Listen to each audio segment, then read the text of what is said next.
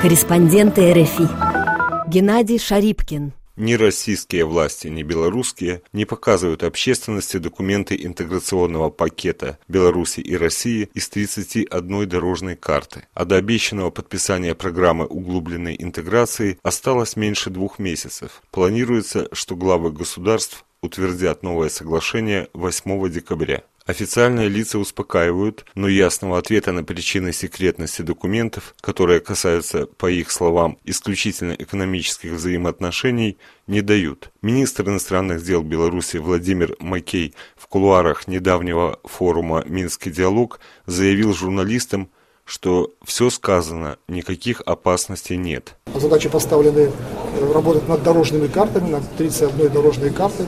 Мы готовы к подписанию этих дорожных карт, как только они будут подготовлены. Но вопрос в том, что работая над стратегическими какими-то задачами, надо решать и те проблемы, которые лежат на поверхности.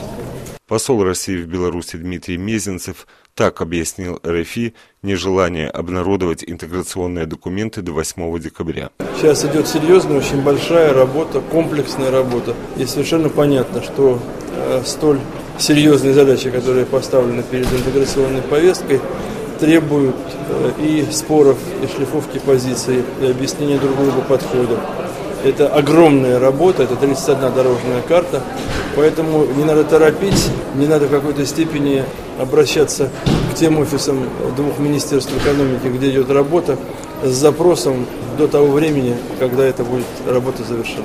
Тем временем общественная инициатива «Свежий ветер», о которой уже рассказывала РФИ, провела 10 октября первую публичную встречу с журналистами и всеми желающими ознакомиться с планами активистов по предотвращению поглощения Беларуси Российской Федерацией. Россия готовится к войне. Это и военный бюджет, перевооружение, создание ЧВК Вагнера, где можно грязными руками сделать дело, а потом сказать, что это не государство, а какие-то отморозки. Сейчас не надо составлять доклады, чтобы понять, что Россия переходит в экстенсивный путь развития. Не внутренними проблемами занимается, а внешними, заявил один из инициаторов кампании Сергей Бульба, известный как основатель действовавшей ранее патриотической организации «Белый легион». Философ и общественный деятель Владимир Москевич говорит, что его не смущают обвинения в преждевременном алармизме. По его словам, даже если стороны не подпишут соглашение 8 декабря, это не значит, что Россия откажется от своих планов на Беларусь. Я не боюсь того, э, что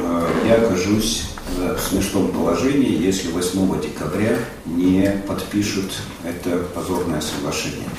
В общем-то, нужды подписания очередного соглашения э, никакой для Путина нет. Ему достаточно настоять на полной реализации союзного договора 1999 года. Поэтому сейчас идет э, чисто символическая возня, и эта символическая возня должна сделать безболезненным, бескровным, без эксцессов, стабильным э, актом поглощения Беларуси. Акт э, может растянуться и представлять собой некий процесс. Процесс, который может занять пару лет – и дедлайн э, для этого процесса – это 2024 год, то есть окончание э, срока полномочий Путина. Стратегическая цель на поглощение Беларуси поставлена давно. Другое дело, что не подворачивалось удобного случая для того, чтобы э, как бы, привести это в исполнение.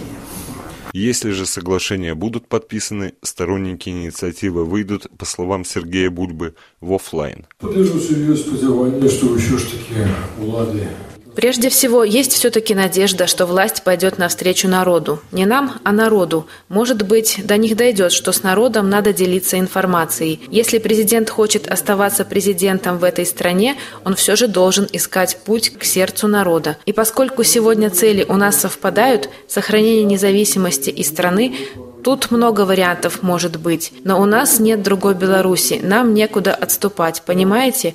Ни Штаты, ни Европа, никто нас не будет защищать, потому что мы долго, слишком долго были в орбите России. Будет и активность, не все будет онлайн, у нас вариантов не останется. Единственное, что хотелось бы, это чтобы власти одумались. Очумались. По словам активиста компании журналиста Михаила Янчука, Москва любит действовать методом гоп-стопа. Когда тебя остановил превосходящими силами гоп-стоп и пробует отобрать у тебя деньги, то у тебя есть выбор – отдать деньги или сопротивляться, с успехом или нет, в зависимости от физической кондиции. Но когда на твоих глазах собирается убить твою мать, у тебя нет выбора. Какой бы ты ни был слабак, тебе нужно вписываться в эту драку и вести ее, пока хватит сил и крови и вести, покуль купить силу и крови. Эксперты же осторожно оценивают возможные последствия 8 декабря. Во-первых, нет уверенности, что Минск подпишет документы, которые, возможно, и не будут готовы к этой дате. Во-вторых, Минск и Москва уже не раз договаривались об интенсификации строительства союзного государства, а результатов через два десятилетия никто и не увидел, говорит политолог, директор Института «Политичная сфера» Андрей Казакевич. Мне кажется, что сценарий жесткой интеграции в ближайшей перспективе он э, очень маловероятен.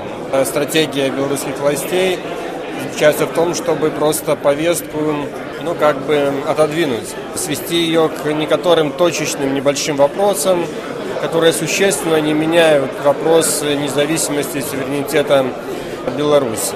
Политолог Арсений Севицкий сомневается в успехе предприятия по причине серьезных экономических разногласий между Минском и Москвой. Программа не предусматривает компенсации э, белорусской экономики за налоговый маневр в нефтяной индустрии Российской Федерации. Договор не предусматривает сохранение э, скидок на э, энергоресурсы. Но это уже не говоря о том, что не совсем понятно, как э, будет функционировать общий рынок. Вместе с тем, как считает Арсений Севицкий, Москву более всего интересует военно-политическое подчинение Минска, и продвижение в этом направлении зависит от первого этапа углубленной интеграции, экономического, о котором и будут говорить Минск и Москва 8 декабря. Геннадий Шарипкин, РФИ, Минск.